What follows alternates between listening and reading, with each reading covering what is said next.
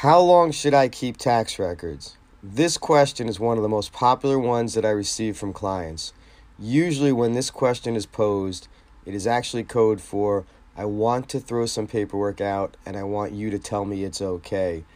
This episode will try to shed some light on this question.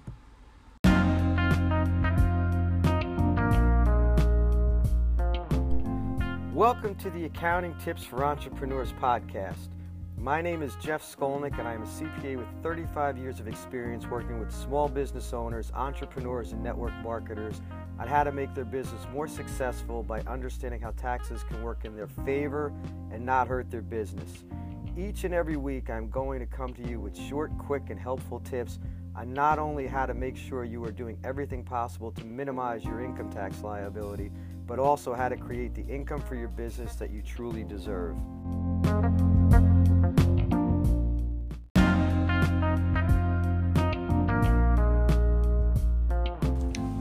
The most common answer to how long tax records should be kept, if you consult either the IRS website or speak with tax preparers, will generally be seven years.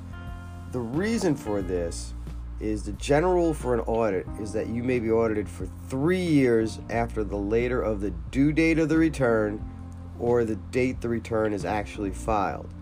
This would mean that if you filed your 2018 return before April 15th of 2019, you could be audited up until April 15th of 2022.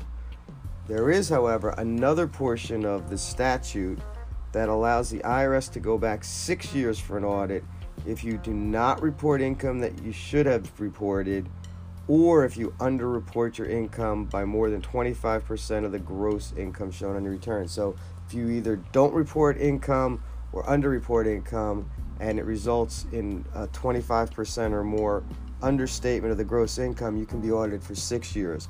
So generally, we tell taxpayers to hold all of their records for those six years plus the current year you're working on. That's how the seven year number comes about. Now, I'm going to give you some other answers on record retention that you may not love now, but that could save your butt later on. Uh, one is I suggest that my clients retain all copies of tax returns indefinitely. They can be useful even once the most common three or six year statute of limitations have passed. If you have not filed your return, then the statute of limitations does not start to run. If you receive a notice from the IRS about a return from 10 years ago that they claim was never filed, the easiest way to answer them is by providing a copy of the return. In the age of electronically filed returns, this problem has been greatly reduced as the IRS sends confirmation once electronically filed returns are received. Although the risk has certainly been reduced, I still advise clients to retain all tax returns. If you prefer not to take a space with the actual hard copies or paper copies of your return, then I suggest keeping them in electronic format. In addition, if the IRS suspects fraud, the statute of limitations is indefinite. They can audit forever. Now, the retention time for financial records pertaining to investments is much longer. For example, records of stocks purchased would have to be kept from the day the stock was purchased until seven years after the security was sold. So, in other words, if you purchased a stock in 2005 for $1,000 and you didn't sell it until 2018, I would say you would have to keep those records until April 15th of again the, the, the, return would have been filed on April 15th of 2019 I would say that those records should be kept till April 15th of 2026 again the original purchase took place in 2005 so just wanted to make you guys aware of that rule. This is even more important if you have a dividend reinvestment plan now a dividend reinvestment plan for those who don't know is when you own a stock or a mutual fund and it throws off dividends at certain intervals during the year, those dividends are then taken and instead of being paid to the owner, they are used to purchase more either stock or more uh, of the mutual fund. This increases the basis. So when you go to sell the stock, you want to include that basis because it's going to reduce the gain on sale. But again, you can see why you have to keep all of these records again until seven years after the security is sold. So it's not when it has nothing to do with when it's purchased, it has to do with when it's sold. Now, another rule I want you to keep in mind is that if a security is gifted, then the person receiving the gift generally has the same basis as the person giving the gift and therefore should be given proof of basis along with this gift. All right, so to put that a little more uh, simple or make this a little more simple, I want to explain if I purchase a stock for $1,000, if I gift it to somebody else, generally their basis is also going to be $1,000. So at the time I give somebody the gift of the security, I should also give them proof of basis.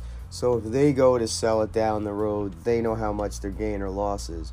And the reason I say generally is there are some rules that are a little bit stranger if the security I purchased is actually at a lower value now than when I actually purchased it. Now, um, in addition, you should retain the closing statement for the purchase of your home as well as any records for improvements you made over the years until your home is sold. So, an example of this is let's say you purchased a home for $100,000 and then over the years you put in $60,000 of improvements. I'm also going to assume you're a single taxpayer so that you when you sell your principal residence you're allowed a $250,000 exclusion on a gain. Now, if you have the paperwork from the original purchase that shows a $100,000 purchase and you sell the house for 400,000, right now you're showing a $300,000 gain and if you exclude $250,000, you still have a $50,000 gain. However, if I've also retained paperwork on the $60,000 worth of improvements that were done, now my gain goes from 300,000 down to $240,000. The $250,000 exclusion covers me completely and there is no gain or loss on the, on the sale of that property. So, or, or at least there's no there, there's no tax that has to be paid on the gain of the property because of the exclusion. Now, if you've received property through an inheritance, such as either real estate or portfolio instruments such as stocks, bonds, or mutual funds, then you would want to keep the proof of the basis.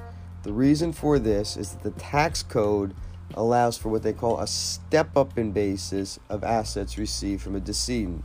Decedent is simply the person who passed away. In other words, let's say a parent purchased a home for $100,000 and over the years spent another 60,000, same numbers I used in the example a minute ago. Um, I will also say that the home was worth $500,000 at the date of the death of the owner. Although the owner only had a basis of $160,000, the $100,000 original purchase and the $60,000 improvements, because it was conveyed to you through an inheritance, your basis would be $500,000. Proof of this basis would come from either um, tax returns that were filed around the time of, of the passing or appraisals, and these would all again have to be retained for seven years following the sale of the property. Now, there's certain other paperwork, such as tax returns, which I previously mentioned, formation papers, bylaws, minutes, partnership agreements that, in my opinion, should be kept indefinitely. I did come across, uh, in doing some research, um, a wonderful um, paper that was put out by the State Society of CPAs of Illinois, and it lists a, a bunch of different items and how long their recommended rec- retention rate is and if you contact me through either Facebook Messenger or through my website, www.jeffcpaworld.com, I will be more than happy to pass this along to you. Again, please keep in mind I've only been discussing the IRS, however, your state taxing authority could also audit your return. So I know there are many rules as to which records should be kept and for how long, and I know they differ depending on documents. The good news is that most people have computers today and records can be scanned to save space. So, once again, if you're not sure, please check with a tax professional before discarding any records that you may need in the future.